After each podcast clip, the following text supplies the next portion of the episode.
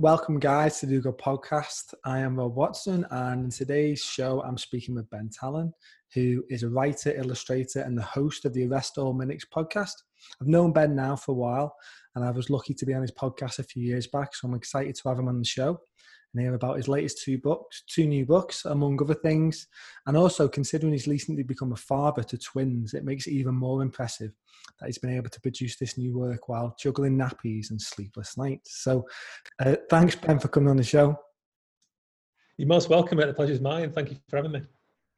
Yeah, I was just saying. So, you know, we, I've been on your show in the past and really, you know, inspired by your creativity and what you've put out. You know, we're you know we're in similar you know we're in similar fields, aren't we, and stuff. But before we talk talk about the books and stuff and everything else you've been up to, um, I'm really want to hear more about you know becoming a father and how you've managed to stay focused and creative. You know, because to put not just to create one book, but to actually to create two books is uh, is pretty mm. impressive. And you've got twins, so maybe that's why you've created two books because you've got twins. Yeah, I'd love to. It does get it does get sorry to jump, but it does get flagged up there in uh, the the twin the, the twin twin thing. Um, there is a weird symmetry there. Um, I don't know. I don't know. I'm starting to question my state of mind. That it, I suppose it's such an in the trenches experience, parenthood that you know you can do all the planning in the world, but there's always going to be a large degree of you're in it and you respond how you respond and you it might be completely different to what you anticipated and i suppose with the writing i've been i've been, I've been writing on and off which we can talk about at some point. For years for my life in some way i've always been fascinated with storytelling. Um, but i don't know it accelerated during this time. Leading up to this i was very much you know let's bank as many stories as possible because it's likely that i'm going to be completely uh, frazzled and thrown off my creativity and productivity. Um, so I, you know, I wanted to try and get, let's say, 30 short stories in the bank, so that you know I was well on the track to, to building a portfolio as a writer because it's all very new in terms of formalizing doing this and calling it right. You know, calling myself a writer. So it wasn't the plan to sort of keep writing when these guys were born. I thought I'd be doing nothing other than, as you alluded to, changing nappies and the rest of it. But to my surprise, I, I found that maybe it was what people had said to me, the, the old stereotypical, you, you will not be doing that. You know, wait till them kids come along. You'll none of that. It's like people seize upon the thing you enjoy doing the most. I don't know what, what that is, and they want to strangle it because you're having kids. And I don't know. I don't know what that is, but anyway, it, I'm very competitive naturally, and I don't know where that comes from. I think it's quite just natural for me. And my back went up, you know, and in my mind, very quietly, I'm thinking, bloody will, and I'll do more than before. And I think there's been an aspect of that. But also the times, it's been an incredibly strange time for everyone for obvious reasons with everything that's going on with this pandemic. And I think that plus fatherhood left me in this very psychedelic headspace with fatigue and adrenaline and all these new experiences going on around me. And, and what I found was these things that I'd feared for so many years, you know, all the, all the, the, the stereotypical trappings, inverted commas, um, so to speak, of parenthood. I found the opposite. I found they gave me ideas way beyond anywhere my head had been to that point because, you know, you can't hypothetically experience parenthood. So suddenly going through my wife and I, we actually had IVF and we're going through all that process and then parenthood, all in, we're talking three years. Three years of all these new, challenging, and also amazing experiences left me with ideas that just cracked me up as they came in my head and, and things I shouldn't have been writing about. Uh, you know, breastfeeding workshop. There's a story set within a breastfeeding workshop, and this, as a writer, it's something my uncle described as flypaper mind. I don't know if you're old enough to remember the old flypaper that people used to have in their living rooms. To, it's horrible, but that's by, by the by. Um, but that's what happens. Everything sticks, and you you fail. You stop being able to observe something beyond the mind space of a writer, I find, once you start doing this and you click with it. So that's what happened to me. And suddenly I'm thrown into all this new chaos. And I think there were so many ideas brimming, you know, that whenever I got a, a moment when the babies would nap or if I couldn't sleep or I woke up early, I would, you know, blessed with this technology, I would get on my phone, get the notes app and just start writing this very raw stuff and just ran with what, what became a very natural urge to write more and more you know, beyond that, it's hard to explain, but it was just something I ran with. Do you think there's an element of, um, like, for instance, as we're, you know, we have sort of certain stereotypes as males and stuff, and I think naturally we want to kind of feel like we're providing in some way for our family, and maybe as that time comes, there's an element of thinking, well, like, obviously you've got people saying to you, you can't, you're not going to be able to do that, so I'm going to do it. But maybe there's another partner that thinks, you know what, I, you know, I want to be there even more. I want to be producing even more, whether it means, you know, to earn more money or to do more stuff to, to create that kind of environment. But I think personally, I think that's what's coming up for me because, you know, um, I'm not sure when this podcast can go out. I might might have already been a dad by the time this is this podcast is is, is launched. But I'm really interested in finding out um, these type of you know this information really because I want to still feel inspired for me to to do stuff and um, so what what do you think? Do you think there's an element of that thinking, you know, you want to, you know, you got this feeling of like providing and doing more?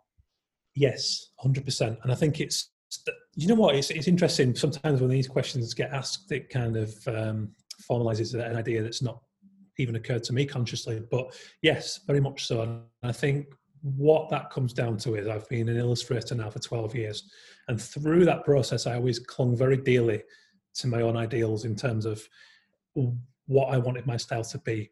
Um, I was always, I guess, blessed in, in I connected with the idea early on of the things I was drawn to, so the books and the films and the other artists and what they represented. Quite early on, I, I had a tangible idea of that, and it was this very raw, ephemeral, um, human, you know, way of creating art, be that writing or illustrating and I always clung to that, and I always knew that that's what my style had to be because, in some way, it was a reflection of my personality.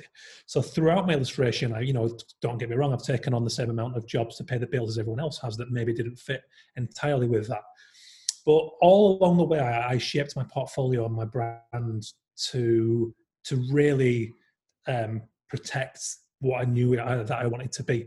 So as time's gone on, it's purified my my work pool, so to speak, and I've got increasing amounts of jobs that I don't just like but love and, and really want to work on. It seem to be tailor made for me as a character and my style as an illustrative style. So having had that journey and reached a place now in my illustration where it's rare that I get a job that doesn't feel right for me, I, I don't want to take a backward step just because parenthood's come along. And you're right, that pressure to provide is very real. And uh, you know, all of a sudden, Laura goes on maternity, and she's a freelancer, so we we get you know the very basic maternity pay, which isn't great. Um, then I want to take 12 weeks off because I'm excited about fatherhood and I don't want to miss the, those moments, which equates to zero money for me because I'm a freelancer back to that point. So I was very aware of all of that. So I, I suppose that very yeah, there was there was an, an, aspect of fighting tooth and nail to make sure that not only was I still doing these jobs because in the short term that's not particularly endangered. You know, I've, I've been sensible, I've saved money and the rest of it. But long term, I don't want to see that stripped away because suddenly I've got two mouths to feed. It's very much a case of I actually want to go the other way. And I love the idea of having complete control over the work that I take on and choose to do, be that a weird little book off my own back, a podcast. Um, you know, maybe I want to take a couple of days out to do a lecture at a university where I, I might just get a hundred quid on my travel covered. But I want it all to be my own choice, and I know that now is the time to make good on laying the foundations of of you know being an author um, and continuing to be an illustrator. So, yes, to answer the question simply, very much so. That was a very practical driver. And just fear, I suppose, fear being used in a very positive way to make sure that I did not let up in any way, shape, or form.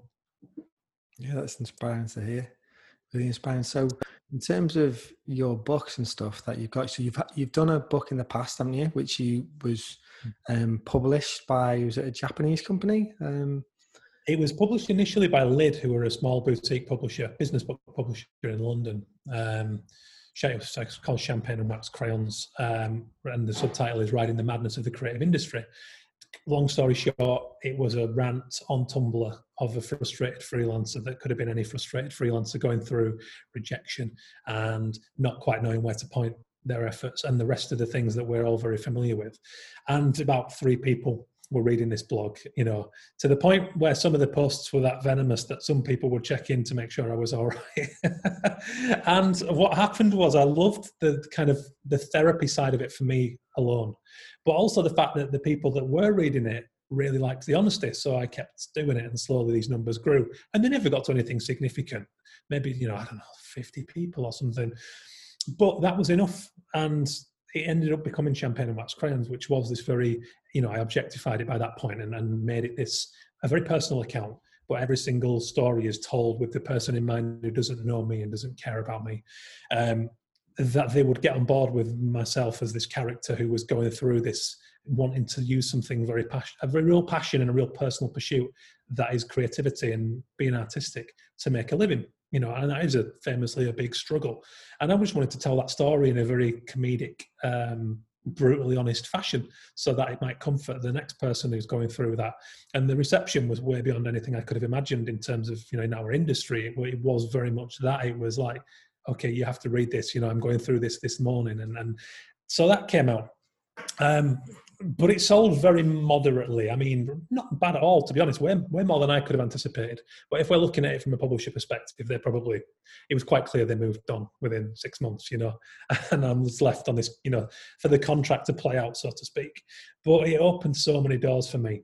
Um, and then, yeah, it did. It, it quite bizarrely got translated into Japanese and published with a publisher called EG Press in Tokyo, who were fantastic. And they're another business book publisher and they loved it. And I, you know, we went. My wife and I went to Japan on holiday and did all that, and it was just incredible. And did some talks for people in Tokyo, and still digesting that experience. I would put it on a par with Parenthood in terms of completely surreal. That feels like someone else lived it. um, but yeah, and then I never stopped to think that I could call myself writer or even set up a home for my words. Really, it was just this thing that was an extension of my studio that just like the podcast became something I loved doing and didn't think too much about. You know, I'm just I was an illustrator and I wasn't going to start calling myself anything else. Um, and then I guess that leads me into where we just talked about in terms of I had been writing for a couple of years and started to try my hand at fiction.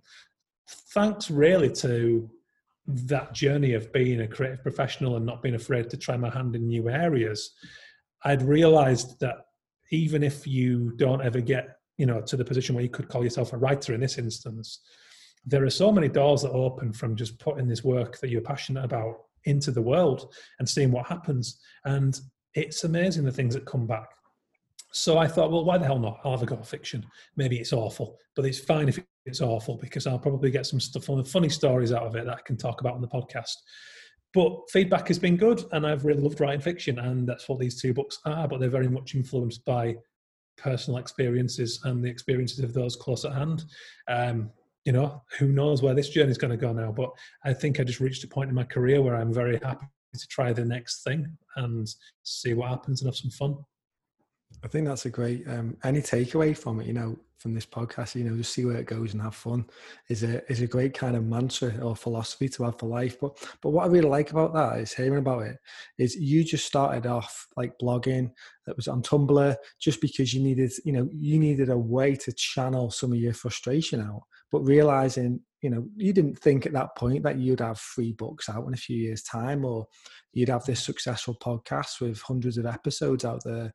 You know you would just be like i need uh, an outlet for me to get this down. And often we find that when we do have an outlet there's someone at the other end who's who's willing to read listen watch your, your material that can inspire them as well. And it might not be that you can inspire hundreds of thousands of people but it might be that you inspire you know five people or a few dozen or a hundred people and and and then the ripple effect that goes on there. But yeah i love that it just started as a tumblr and it's just you know it you didn't have them great expectations probably. I know we can we can all get carried away i think sometimes we're like oh if i do this or this but like you say with a podcast or anything you do if you start small and stay flexible and be open to just like oh where would this go? you know? Because who knows what the medium is going to be like in a few years time.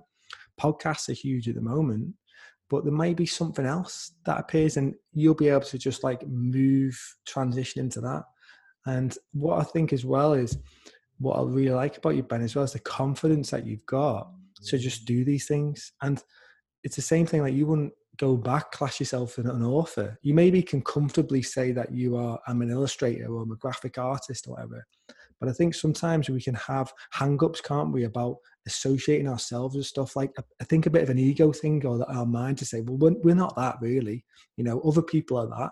But actually, if you write, you're a writer. If you draw, mm-hmm. you're an artist in some way. You don't have to be, you know, this New York Times, um, you know, author or in in the MoMA gallery or something like that to be classed as a writer and artist. You can just be, and I think anyone who's listened to this or has got aspirations to do stuff, it's kind of just like giving it a go and just starting and see where it goes. And don't think you have to, you know, reach for the for the stars or something. It can be, you know, start small. So I like to. That's really nice to hear that that little journey, Ben. It's, I agree completely, Robin. It's um, it's I liken it to something I had to kind of train myself in, which was not becoming overwhelmed um, in in the illustration process from a job, you know, taking on a job from A to B. I would always get jobs that I loved or for clients that I admired, and I would lose a part of the pleasure of that victory by stressing myself out by looking at the end game. And, and as you say, this is a life lesson. This isn't just a creativity or a career lesson.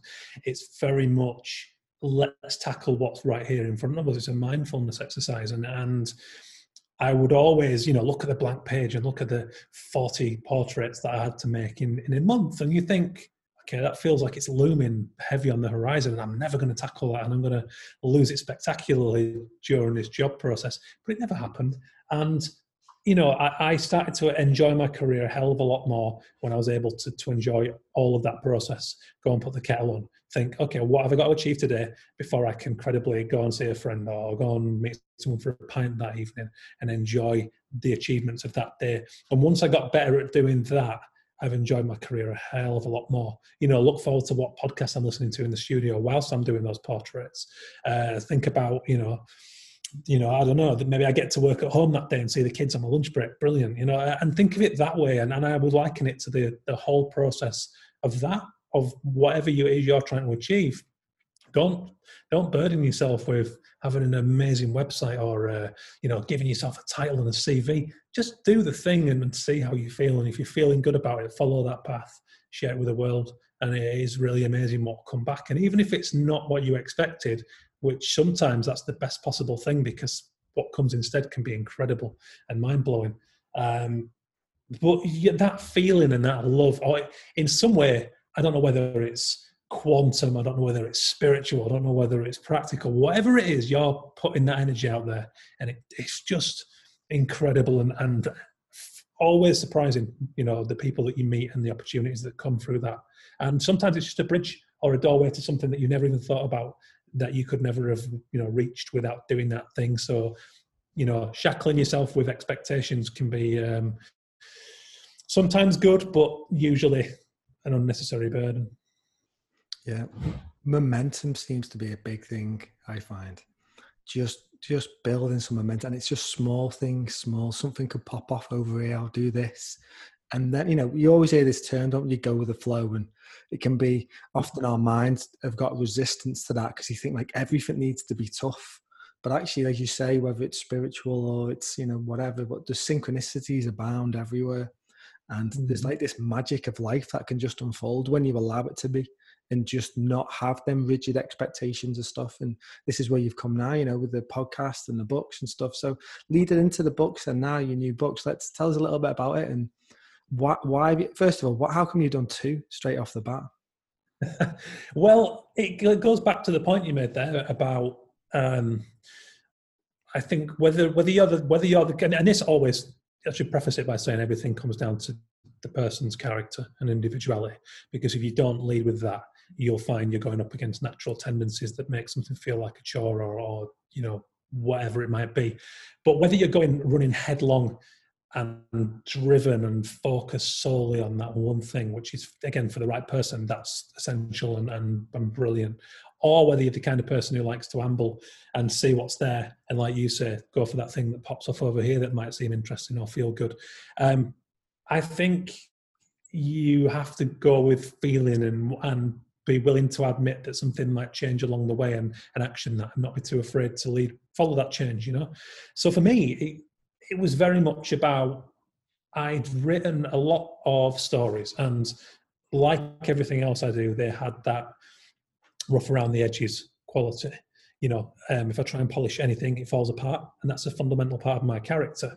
And it's something that I've learned over the years to turn into an exclusively good thing, you know, to, to turn it into this rugged illustration style or a slightly sketchy, you know, podcast quality at sometimes, and just learn to, to factor that into the branding. But with the writing, I, I had a lot of these stories that had that rawness about them there was the kind of loose overall theme. They were quite dark. There was a lot of black comedy going on within these stories that, that very much mirrored my character. But there wasn't a formulaic thing going on. There wasn't a book plan. There wasn't a collection or anything at all. There wasn't a, you know a body for them. So, like we said, it's very much. I was very much in that phase of creating them because I was loving them, and I was loving the response that I would get from close friends who, bless them, suffered. You know, a story a day coming down their WhatsApp. You know, seeking their feedback. Um, because I knew it would make them laugh, and it was getting the, the reactions that I thought from people with similar senses of humour. And then lockdown happened, and where I found myself was, as we discussed, new twin father, completely knackered, completely bamboozled with everything that was going on in the best way, this magical time. And you know, you sit there watching the news every day, and I, and I was very, I've always been a very observant person, and what I started to notice was the many many ways that people that I both knew and didn't know were were coping or not coping with this completely challenging time that was lockdown, and I found it fascinating. And, and one thing that I picked up on was, in particular, the kind of almost that suburbia. So a very stereotypical middle class neighborhood. This is what popped out in my mind. Maybe because I live in one, and I started to look at you know what was going on behind the curtains, and you suddenly had poor parents who you know their kids come charging through the doors and they knew that they weren't going to school the next day and all of a sudden they're the teacher. And not only are they teacher they've got a full-time job to deal with and you know and then dad's home and maybe dad's been on the road five days a week for 20 years and they've not had to deal with each other's annoying company. And my dark humor kicked in at big time then and it and again it was part coping part coping with the challenges we all struggled with during lockdown this massive you know transformation um, of what we knew in our daily lives. But also, my you know, just my eyebrow raised, and that was it. That was it. I, I did two posts on, and this goes back to the Tumblr point actually that you made. I set up an Instagram account called at Stories for the Apocalypse, and it was set up. It was named way before the you know the pandemic. I certainly didn't comic, you know consider that an apocalypse in any way. Um, it's that was just a title that seemed to encapsulate the um, the kind of the reasons I would write these stories about the part coping, part observation thing. And I again I share I shared them on there with a very quick illustration or a very quick photograph that took on my mobile phone without overthinking it, being quite punk with it and just putting these things out there, you know, and not over worrying about whether it was all properly edited and the rest of it. And again, feedback was wonderful and it opened my eyes and it became what started as just one cursory post about a guy hearing through the thin wall of his house the next door neighbor like the squeak of her squeezing into a bath and these kind of very like painfully normal everyday noises and the husband like tenderly asking where the you know how he turns on the cooker because he's not spent any time at home over it. That was it i was off and it became this daily thing and people started to look forward to the posts and I got lots of lovely messages saying this is really helping me through lockdown. It's you know it's cracking me up every day. These kind of raw, real life, imagined couples and and uh, you know and lonely people, and it was it was quite serious and sad at times. And that it was again it wasn't the plan to put it out as a book. A few friends said this has to come out. This is this is a, a time capsule book. This is this you know we have to see this in some format. So that's what happened I'd been planning Your Mum, which is the um, the book I'm really kind of getting behind at the minute. But I, you know, Isolation Watch became this guinea pig where I could suddenly try putting together an ebook and see what the market was like. You know, what was going on. You know, how do I get it on Amazon? How do I get it on Apple Books? How do I promote the thing? What's Goodreads all about? This was my guinea pig, and just something that there was no pressure on me to release. That I could go out there and just learn the market and see what people were saying so that's why there's two really. You know it was a very much it was a timely thing and i'd already begun to plan the other one. And as far as that one as far as your mum the plan i'll never get tired of saying that but um, the the plan for that book again there wasn't a plan. It was it was a friend of mine who shares dark sense of humor Um, for for some time, we'd been messaging each other pictures of the things we would just find around, you know, like a glove stuck on the top of a fence somewhere, or a baby's dummy that's found in the street, and those kind of, what's the story there? How's that come to be there? Why is there just one shoe in the you know on the curb on a Sunday morning? And we loved that idea, and it was him that said to me, you know, you, you need to do this in your style. It will it'd be brilliant as a, a montage artwork of these iconic things that we see around on the streets. So I eventually did it. Uh, I, that idea had been, you know, marinating for months. And one day I had a clear slot. Job fell through. Did that poster. And what happened was I'd been writing this isolation watch stuff, but also in that prolific phase of writing, I'd begun to sort of tell these stories based around personal experiences, be that from youth, be it from adolescence, be it from adulthood. Again, without thinking, just put, you know, just content for this little Instagram page that I'd set up. And what I noticed was there was a great synchronicity between these stories of kind of rugged, rugged northern childhood in a working class mill town and these found items. So I thought, wouldn't it be cool if for each of the 21 illustrations on the artwork, there was a really snappy short story to go with each one? Um, and then I'd become friends with Nick Asbury, who's a fantastic writer uh, based in Manchester. And I asked him about his own little independent books that he'd been putting out there. And he was kind enough to come back and recommend some printers and tell me how he'd done things and that the printers weren't, it wasn't as unaffordable as you might imagine, you know, being new to the book making game. And I thought, okay, this is affordable. This is doable. Why, why the hell not? Let's do this as a little book volume. You know, as an independent venture, all I have to do is shift, let's say, 100 copies, and I will break even on the investment. So the material's already sat there. Let's do it. So that's yeah, that's the story of those two books, basically.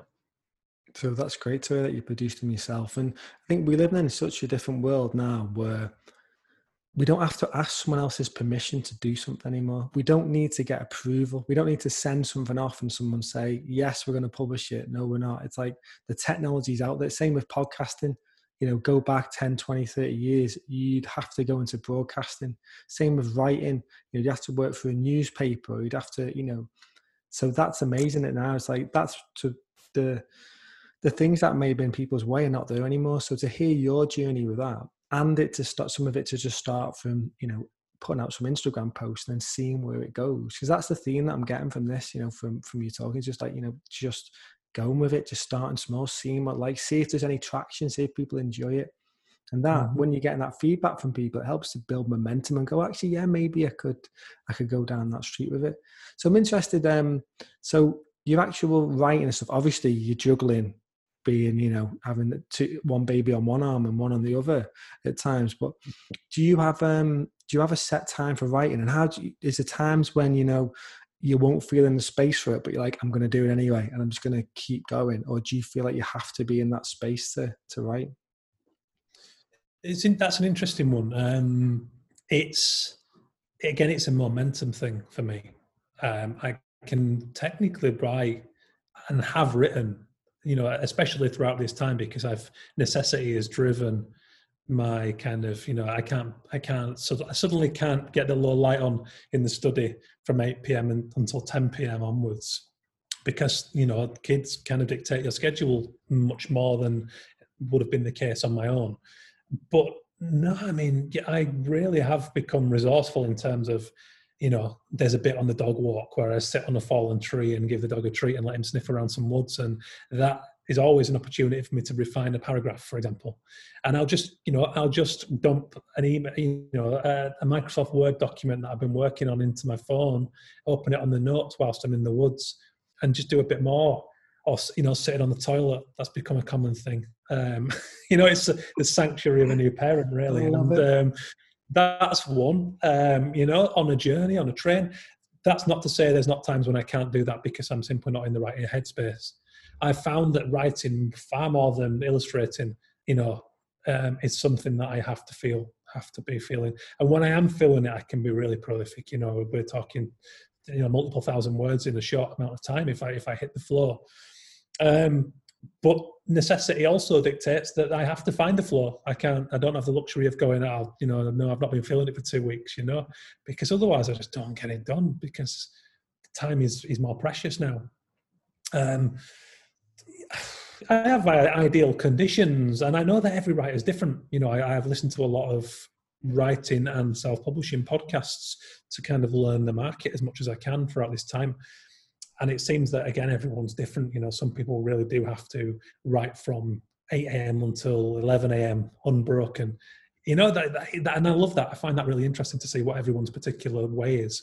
But for me, yes, I've very much always been once the idea's clicked and once I've got the feeling for it, I have to do it through to completion quite compulsively. I've always been like that with my illustration, which has been a part of the reason that I've got this very raw, simplistic style. I guess it's a reflection of that need to see it through and need to get it done and not overthink it. Otherwise, it jars and becomes stagnant.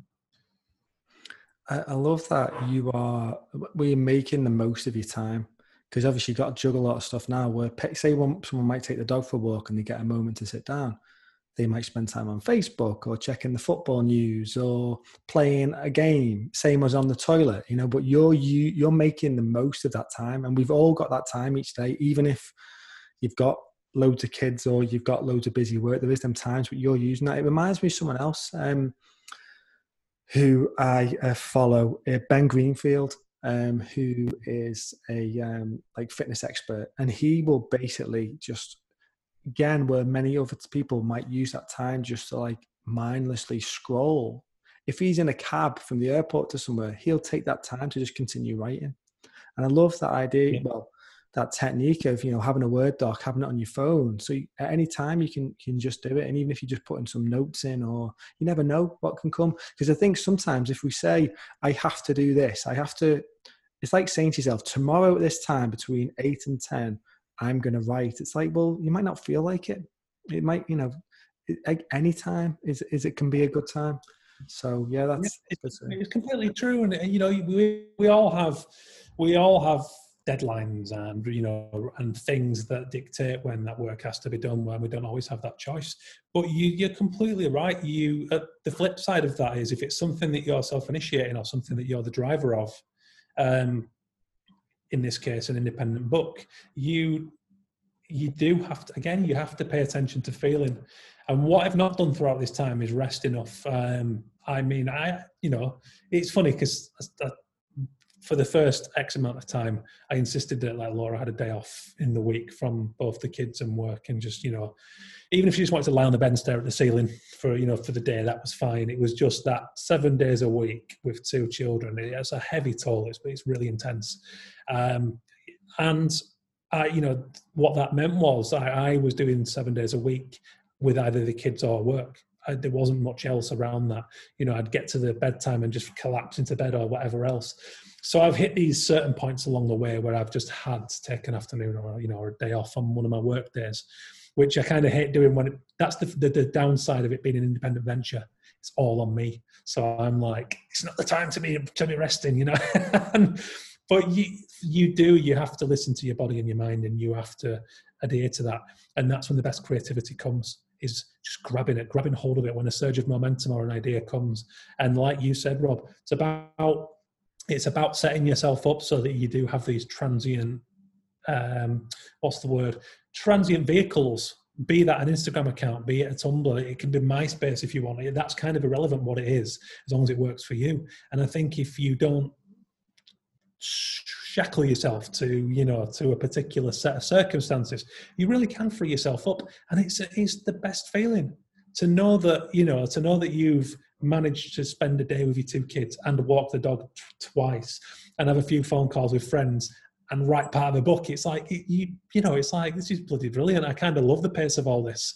Uh, you know it's it can burn you out but for me personally I'm, i find that i have to be responsive and, and i need the variation you know if i've had a, a long day with the kids i have to have at least had some kind of creative boost in the day to to feel like i'm i'm taking care of all aspects of me yeah, I, that's exactly how I feel. You know, every day you want to feel like you've got, you know, you've got that freedom to express yourself in some way, and to hear that you're still doing it with two kids is is inspiring for me because I often hear um, a lot of people and uh, will talk about, you know, we'll talk about the things that they want to do, or in some ways they make excuses for not doing the things that they want to do. They said, well, you know, if I had more time, I'd do this, you know, and almost like they like justifying not following the dreams.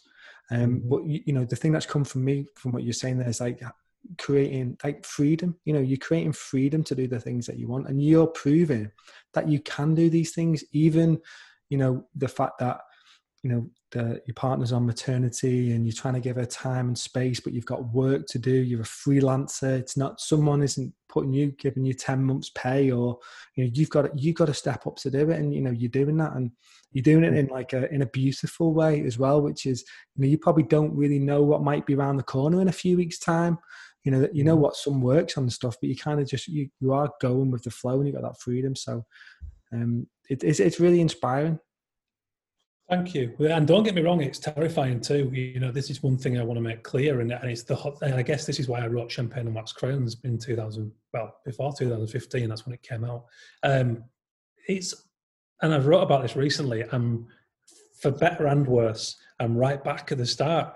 It's like snakes and ladders. You know, I've got to that second to last square as an illustrator. You know, I know the game. I've got the confidence in my work. I've got regular clients, and then bang, I've hit that snake by choice. So I should add to suddenly be, decide I'm going to set up this whole author website and call myself a writer as well as an illustrator. And I'm right back with the same old self doubt that was that, that, inspired Champagne. And it's a brilliant feeling because I know that unknown is the, the unknown of what could happen, what might happen is fantastic.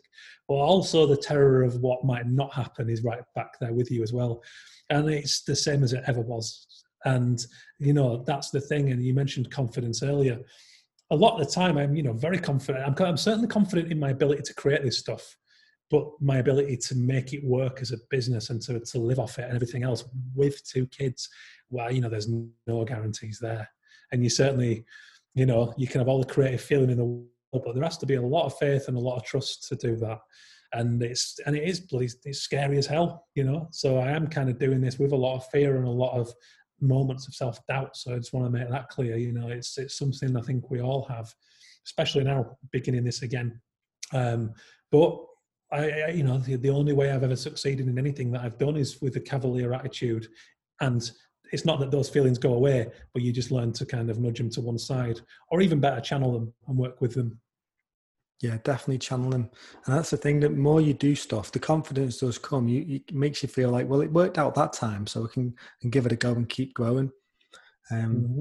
but yeah that's um that's that's it. It's great to um it's great to get that. And it's true because often you can you know you can think maybe other people are, are flying with stuff and it comes easy to them but it doesn't. You know you've got to push up against your edges. You got to go against what feels uncomfortable you know that mm-hmm. that's where true growth is is actually to keep on going even though it's terrifying. You're like shit i don't know what's going to happen you know what's going to unfold for me? Am i going to lose everything? Am i going to be a laughing stock? I think that's one thing that can stop a lot of us from doing stuff as well is the is fear of being judged of bad comments bad reviews you know you know it's i think it all comes from i think it's part of the ego but then it even comes from childhood school you know, I think we spoke about it when I was on your podcast about you know the school system and stuff. It doesn't exactly encourage people to go out on their own and, and you know and well, in some ways it does, but it, it's very um, you know becomes very competitive, and no one wants to be last, and no one wants to be judged or shamed. So um, yeah, it does take it does take some guts and some willpower, but you know you just gotta you gotta push through it. You do, you do, and uh, and you know there is something about you know there's something about when you see the successful finished product of anything by anyone to buy into that as that's how it always was or you know like they knew they were going to succeed and like there wasn't this whole you know catastrophic not, no, not catastrophic, chaotic journey along the way of all these things of doubts of how that bill's getting paid. And when, you know, when I suddenly have this family to support and the business to run, you know, and illustration agents who, you know, work very closely with me and, and we have a great relationship. And the great thing about those guys is it's Illustration X. Um, and they are, they're fantastically supportive of the whole ecosystem. So they've never once turned around and gone, why are you writing stories about, you know, all the weird things I write about? Um, when you know when, when we should be making money off you. They've never been that. They've always been quite the opposite. They've been very excited about everything. And in fact they were the ones who gave me the idea to do a podcast in the first place and sponsored it to get it off the ground. And it was like that's incredible faith in us as artists who are represented by them. Um, and you double back on that and give that back to them. But that's by the by. But but you know when there's something about so uh, one of the stories is called a hymn for new parents that I wrote about, and in, in, in, X amount of time you'll understand this implicitly. But it's about a guy who basically is a very meek character. He's very uh, quiet, lovely fella, and he stands up outside a cafe and chins a policeman. And um, and it, it, you know everyone's completely stunned around, and, it, and the, the arc of the story is that his wife suddenly cottons on that he's done it to get a night's sleep in, in jail in a cell and um, and and by the end of the story, once she cottons on, she she uses the savings they've been given by relatives for the kids to bail him out. And when he's out, she then hits a copper so she can get longer in the cell, knowing that he can't pay to get her out. and but you know, it's it's kind of it's funny, and when you illustrate it and put it out there, people kind of go, oh, "That's cool, that's quirky." He's got a book coming out. But me, I'm going, "What am I doing?" I'm writing this story about a guy who's knackered and hitting a copper, and I've got two kids to feed, you know, and that's not paying the bills anytime soon because it's a short story that I've put out on my website for free.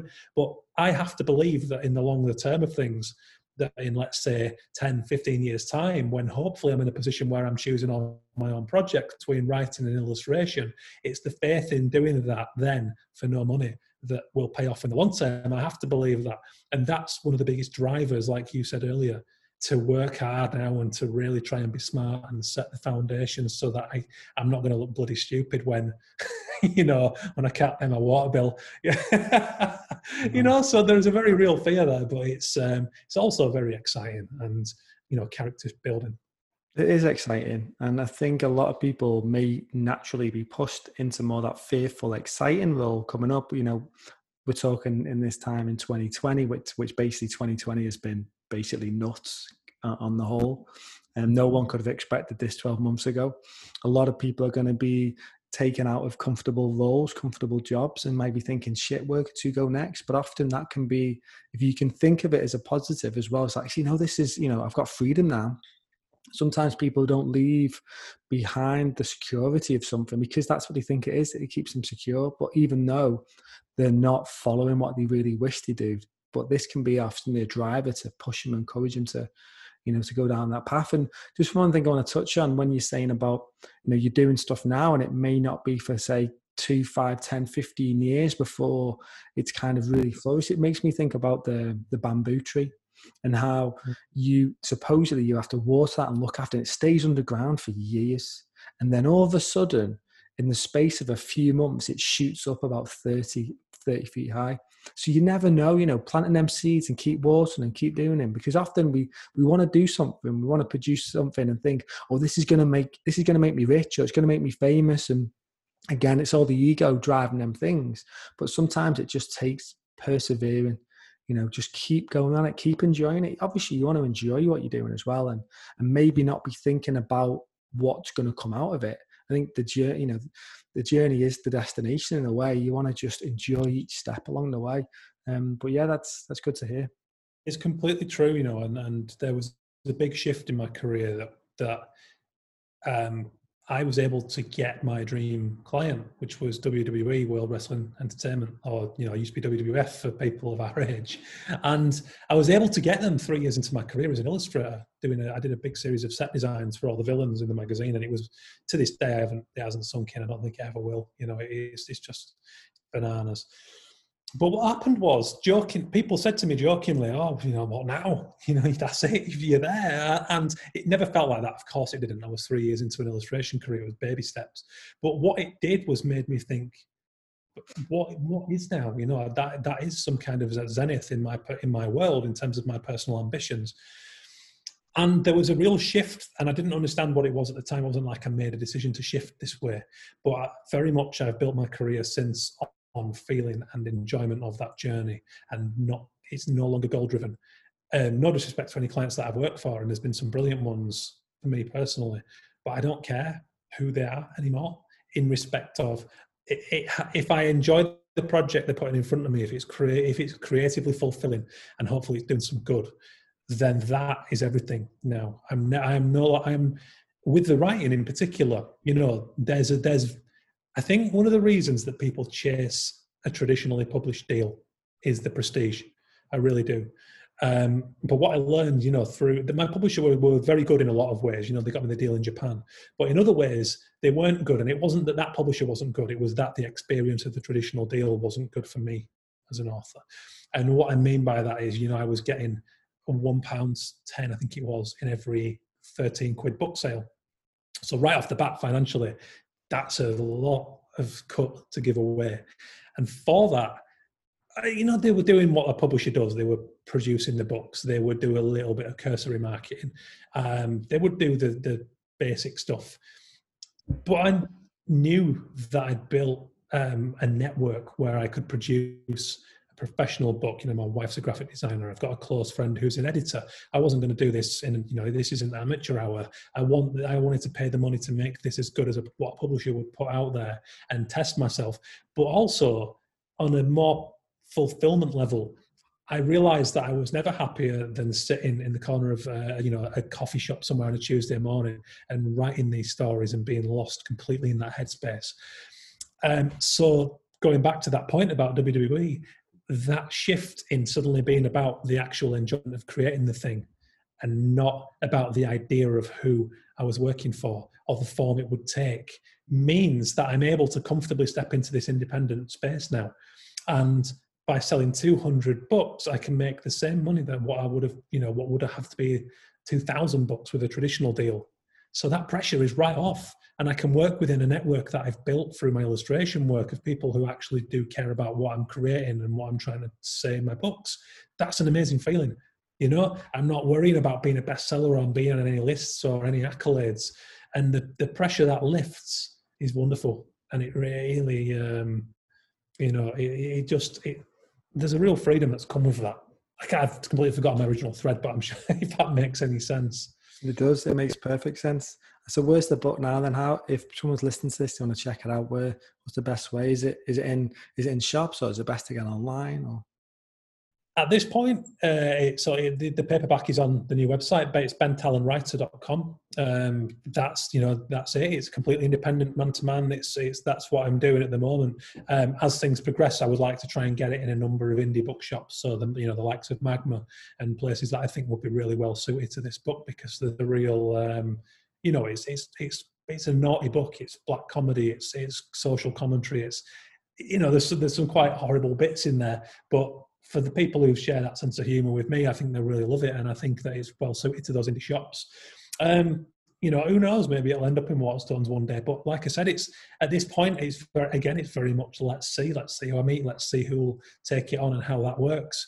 Um, but at the minute, it's through the website, and thanks to the wonderful technology we have these days, you know, there you are, website, PayPal card, and you can have that book sent with a personal message. So that's what's really lovely. And I'm finding that the people that are picking up the book have been there along the way, you know, since Champagne and since I started illustrating and have been supportive all along. And there's something very, very wholesome about that. So I'm not, you know, don't get me wrong, it's, it'd be wonderful if people I've never met start to buy this thing, which has happened. But you know, again, let's find out. Let's let let's see, and let's keep writing these stories and see how you know that I, that I grow as an author.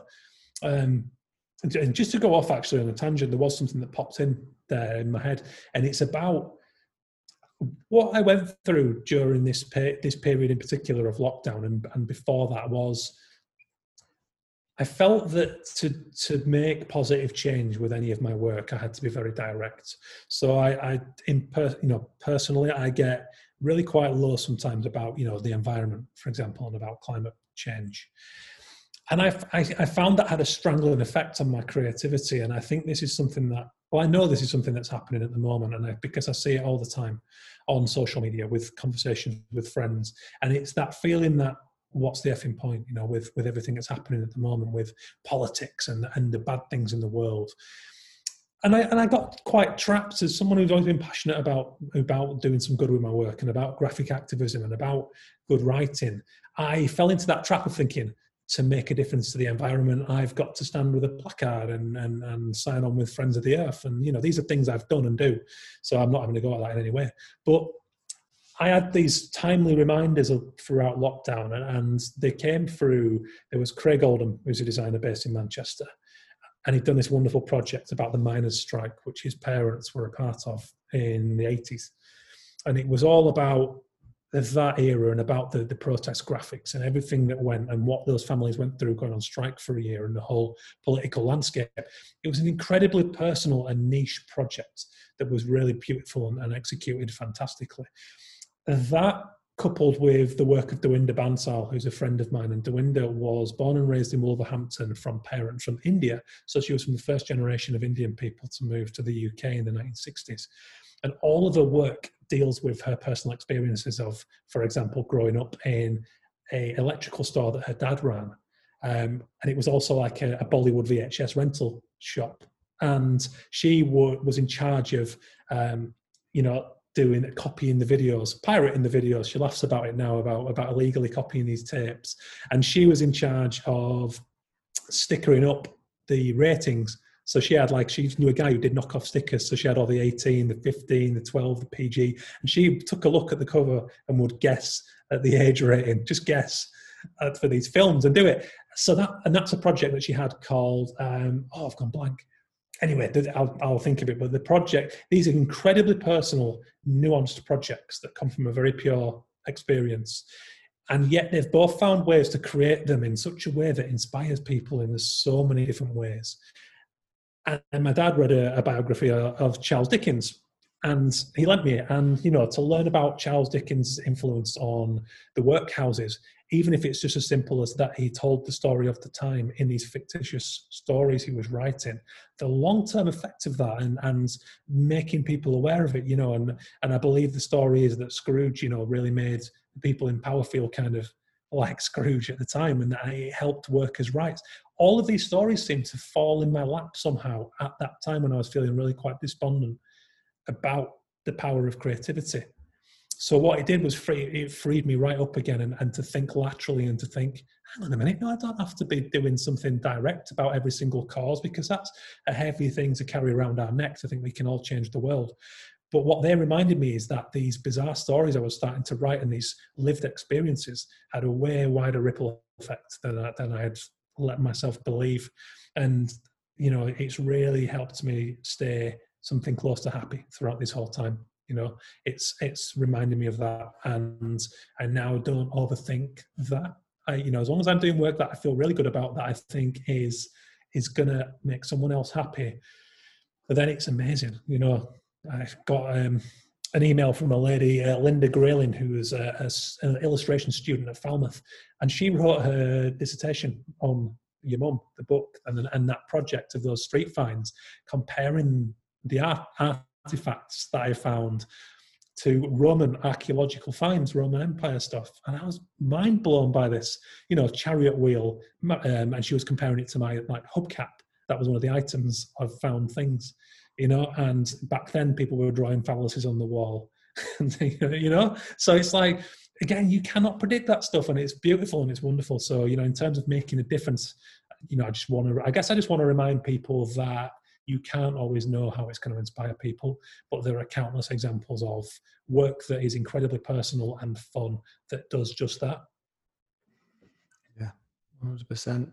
How do you find balancing between having all the creativity and creating a book and doing the artwork and getting it produced and then having to sort of put on a different hat and go right okay now i need to be focused on promotion it selling it you know getting that. How do you how, how do you find between the two? Is, is there a part of you that just wants to get on and get on with the next project and, and just keep going or what i'd like to hear your your stand on that. I have a love of both sides of it which helps. I think one of the reasons I've been able to you know build and sustain a career in this game is the fact that I'm from a you know where I'm from, this small working class mill town where very early on I had to learn how to speak to all kinds of weirdos and eccentric characters, um, and that steeled me very well for the real world, I suppose, and for talking and getting along with and, and working with all these amazing different varied characters. So that's put me in a some maybe it's rare. I don't know something of a rare position, I suppose, as being the artist, but also being able to go out there and, and actually talk about the thing. It doesn't always come natural, particularly the organizational side of it. My computer is a complete bomb site, and anyone who's organized who needs to be organized would completely freak out if they could see my files on my computer. Um, so that doesn't come naturally. But the, but this stuff, the talking about it does because mm, a lot of my work is, you know, certainly the books anyway. They they are created because I really want to to create them, and I love the subject matter. So it's really not difficult for me to talk about that. And like I say, thanks to the upbringing, I guess, and just nature making me this way, I suppose I'm able to talk to people and and articulate a little bit, which helps. So so you know, I'm I'm learning. I mean, I've been you know, this is it's all very new. This, and I've been hammering a, a podcast called the Self Publishing Show, which is a wonderful. I mean, it does what it says on the tin, but it's, it's two indie authors who they get an expert in a certain field on every single episode, whether it's Amazon marketing, Instagram marketing, or um, building, you know, finding your niche audience for for the subject matter that you're writing. So there's been a lot of learning going on in that in that area, and there's going to have to be a lot more learning because I'm missing tricks left, right, and centre. But again, it goes back to the not hanging this stuff around your neck too much and, and just being at peace with where you are with that project. I've got no doubt that I'll look back and laugh at the way that I marketed this thing in 10 years' time. And I hope that's the case because it means I've progressed. But yeah, you know, the different hats things comes reasonably natural. Like I say, I've, I've, I've had to learn necessity because of the kids. so you know, when I need to write, I can write, and when I need to market, I can market. There's no there's no trouble in flipping between the two. Yeah, um, and how much do you think having your podcast going for the past few years has sort of informed what you do and, you know, like helping you be able to promote and, and actually just sitting down with what hundreds of people and like for an hour or so and just sit around them and get all the inspiration from them.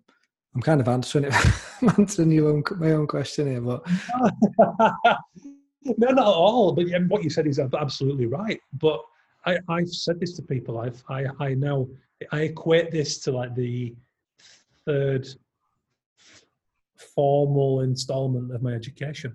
You know, I would, I would put it on a par with the university and my BTEC sort of foundation course at college, art college. It's that, it's been that much of a learning experience to spend time around that many interesting people and see the way they do things and to hear their stories and their angle on creativity. Oof, I mean, that's been a real blessing. You know, the, the, the sheer range of people. And I, I don't know about you, but I come away from every one of these things, no matter who or what they're doing, completely inspired and energized. You know, it's, I remember walking into Graham Wood's kitchen. Graham Wood is a design uh, artist. He doesn't like, to, he's very much against the kind of barriers of creativity. And I walked into Graham's kitchen and he had a laptop out and he was playing with this, some sort of VR tool and again, he didn't know what it was, didn't know how it worked, just having fun building this world in it. And he said, I always try to be making something and not put anything on that experience, not put any constraints on it. You know, it doesn't matter whether it's a piece of Blu Tack or a VR app or whatever. He said, I always just try to be playing with something. And he very much equates it to magic. And, you know, talking about magic in uh, an Aleister Crowley sense here, but he very much is about the feeling and the wonder and, and leading with that things like that to you know to have that experience. You know graham wood is very much looked up to as for his work in tomato in the 90s is very very very influential and inspired a hell of a lot a hell of a lot of students around that time. So to have that privilege you know and that's you know we're talking about a legend there but then also to have a first year student show up in my studio and, and kind of ambush her with a podcast just because what she was saying was really fascinating and interesting. You know it's just it's all been brilliant. Um, but it has, yeah, it's really opened up my mind in terms of what creativity is and how it behaves and how you shouldn't and really can't control it. You can manage it and work with it, but you kind of have to follow it, if you know what I'm getting at. And it's like you have to respond to it. You know, if you're in a bad mood and you can't draw, write, or paint or whatever it is any day, don't try. Sometimes you're better off just going and sitting and having a coffee and having a little rest and waiting for it to come back if you if you if you can you know? So but yeah yeah you know i've gone off there but the podcast has been really really important on that level. Um, and it's why i'll continue to do it now for as long as i can imagine i think you know even if i only do it once a year or something i will always be doing it in some capacity for those reasons. Yeah, i feel in uh, absolutely the same boat. Like some of the people that i've had on you know i couldn't just ring them up and or get in touch with them and say do you want to have a chat with me for an hour and a half? They'd be like what? You know? Yeah um, but I can speak with some really interesting people because you know they people want to share the story and they know that they can get out there to you know hundreds or thousands of people or whatever. But um, mm-hmm. yeah, it's the same for me. Like I just want to continue to do it because me sat here with you now, like to have these conversations, like you're inspiring me about writing, about creativity, about me thinking about becoming a father and how I can still find ways and times to be, you know, to be on it and still have that creative output. Um, yeah, it's really interesting. And also, yeah, you touched on the beginning, like your or earlier on, your podcast started by your illustrated agency encouraging you to do it, didn't they? And actually, they sponsored you to get going. And I think over time, you've built up a few sponsors on the podcast, so it actually becomes a point where it's not just a hobby; it does actually begin to, you know, bring some money in for you. Yeah, yeah, very much so. Um, Harry Lyon Smith, who who wrote, he's the MD of Illustration X, fantastic guy. I mean, he's, he's very open minded and he's always excited about the next thing and then taking the agency in that direction. And it was after Champagne and Wax Crayons, you know, I think the thread here with all these things is they're very, they're all very accidental. And that's what comes when you shift to that approach. I guess, I suppose being more feeling, feeling driven than client name driven or goal driven. Um, you know, like we said, suddenly you do, you, it's not that that opportunity wasn't popping off as you put it over there all along. It's just that suddenly you you, you see it now and you're looking a bit wider. And I wrote Champagne, and you know, it was a it was a bigger surprise to me as anybody else that I had this book out because it had just come from frustration and from rejection and all those things. But what happened was a lot around that time, a combination of through my work and through that book, I started to get students getting in touch and asking questions, whether it was for industry help or essays or whatever. And I loved that. I got a huge compliment out of that. So I, I, responded to everyone. And then universities and design events, uh, you know, asked me to start speaking. I think the kind of raw, honest nature of that book had a great appeal because there is a lot of glossing over on Instagram, you know, showing off that perfect photo and, and everything else, but not the chaos that's going on around it and in your head. So I went to Harry after that. I really liked this kind of speaking about it style and writing these opinion pieces and the likes. So I went to Harry and I said, um, you know, I was aware that my agency was starting a news section of the website where they would let people behind the curtain a little bit in terms of projects and the process. And I, my initial idea was that I could talk to the artists on our agency and interview them for that. For that, and Harry kind of went, "Well, I don't think that'll happen. I don't think there's really going to be scope for that. It's just a very simple news section." But have you thought about podcasting? Because you love talking about this stuff and you seem to be able to do it pretty well. And he said to me at the time, I listened to 20 odd podcasts, you know, throughout the working week, as did, as did I at the time. And it sometimes it just takes that outside perspective to notice something that was waiting to happen. And I, it hadn't occurred to me, despite the sheer amount of podcasts I was listening to as a freelancer, you know, and he said it and I kind of went, you know, your, your, gut reaction, and I think you alluded to this earlier, Rob, is, um, oh, oh, I don't know, I'm not a broadcaster, I've got no experience, I don't have the kit. But hang on a minute, we're in 2000 and I think it was 15 at the time or 16, and I do have access to the kit, and they've offered to sponsor me, so I can buy the microphone, and I didn't need a lot to get it off the ground. Turns out GarageBand is reasonably easy to chop up a piece of audio and put it out there. And really, it's like you know, if I had been putting out BBC quality stuff, it just I don't think it would have fit with what my you know aesthetic is all about as a character or a professional. So really, I just ran with that and put out this kind of pirate radio quality audio, talking to interesting people. Again, there wasn't a goal. I didn't have a plan to keep this going. It was like, okay, well, we'll, we'll do it. We'll do it over a few months and see what happens. And the agency loved it. You know, they got behind it, helped me promote the thing you know, again, you know, it's, it's, the willingness to see and to find out, and uh, and as it goes, for those reasons we just talked about, I just loved it and kept doing it, and you know, it's it's a gift that keeps on giving. Yeah, and uh, did it grow just organically, or do you think that you had to? There were certain times when you actually like really get on board and try and focus your energy to to promote it. Yeah, yeah, it had to be driven you know, I had to make sure it was out there on Spotify and the rest of the, the nuts and bolts stuff. And to this day, I, I've very naively haven't ever got a mailing list for the podcast. I haven't ever, you know, I haven't ever formalized all them people that have tweeted and said lovely things or or had a you know laughed at my accent or pulled me up on a point or whatever. I haven't ever put them in a spreadsheet. And, and you know, I'm right back at the start with this book going, You're an idiot. You had a book out there that a few thousand people bought and, and loved, and you never put them in a spreadsheet, you know? And suddenly G- GDPR has reset all that anyway. So it's like, again, that's my that's my shortcoming. But yeah, it's been a mix of organic growth and you know just by pumping this stuff out on social and having chats with people about it or sending a link and actually having to work a little bit to grow the you know to grow it and to design nice logos and nice posters and the rest of it you know again still learning yeah and you know it, what i found for mine as well is i've actually got clients off the back of it you know mm. we've had some work come out like way and you don't expect that. You just want to sit down and have a conversation with people. And at the end of it, like, oh, what do you do? Like, um, you know, I'm a designer and got a design company. Oh, right, okay. You know, we yeah. we need a website doing. Like, oh, right, okay. I didn't. It it was the easiest sales pitch in in the world. You know, I didn't have to say anything. They were just like, and there's something as well about doing these things as well. Um, you know, people have an element of being quite. You know, they're like they're impressed in that you're doing these things. That you know, they're like it's quite you know, is it something to be, wow, you know, it's impressive that you do these things and you do that as well. So, um, yeah, it's nice. Uh, to, to find it. Go on, mate. Sorry, mate. It, it, shows initiative, doesn't it? And it's and it's yeah. like you say, it's the in today's world. I think the worst way to market your thing is by just telling people it's out there and to go and buy it. You know, it's you have to be not smart, not conceited in any way, not subversive, but like you know, um, let's look at your example for, you know, it's you're passionate, you're very passionate about this, and you've built a podcast very much in what you care about and what you, you know, the good you want to see in the world. And that's very real. There's something people really do get on board with that, you know, whether it's because they admire it or they relate to it. There's something that shows more of your character and the way you're likely to work there than a portfolio ever could. That's the way I see it and I just, you know, if it was forced and you were doing it to get those things, it wouldn't work. It has to be natural.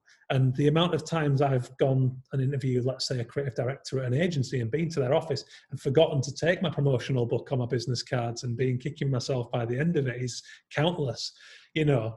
Um, and it does, it does people, you, you build a, a, a small, often disposable relationship, but a relationship nonetheless because you're just doing something that's very honest and you're doing it for the good of somebody else. And that's my goal with the podcast is to leave hopefully a large archive of very inspiring stories that might help the next person. Creativity has become my driving cause. Like we said earlier about you know about the the strain that we all feel about whether it's the environment or let's say black lives matter for example the, these big things in the world at the moment um, we can't address all those and we shouldn't try because it would break us mentally um, but my cause has become creativity because I think it's fundamental to human happiness. So if I can leave a snail trail of all these amazing experiences that I've had and share them with people so that they can learn from these very kind guests who've given me their time, then you know I feel that I've done a little bit of good by by leaving that there. So and I think people pick up on you know the reasons that I'm doing that podcast is not to market myself, but because I care about creativity and there's something that's very attractive in that respect, and it does kind of perversely bring work. it does indeed, and I think on that little, you know, lovely words of wisdom, I think that seems like a great way to kind of bring bring our conversation to a close. You know, um, you know, the fact that the theme that's run through it is all about creativity and having fun.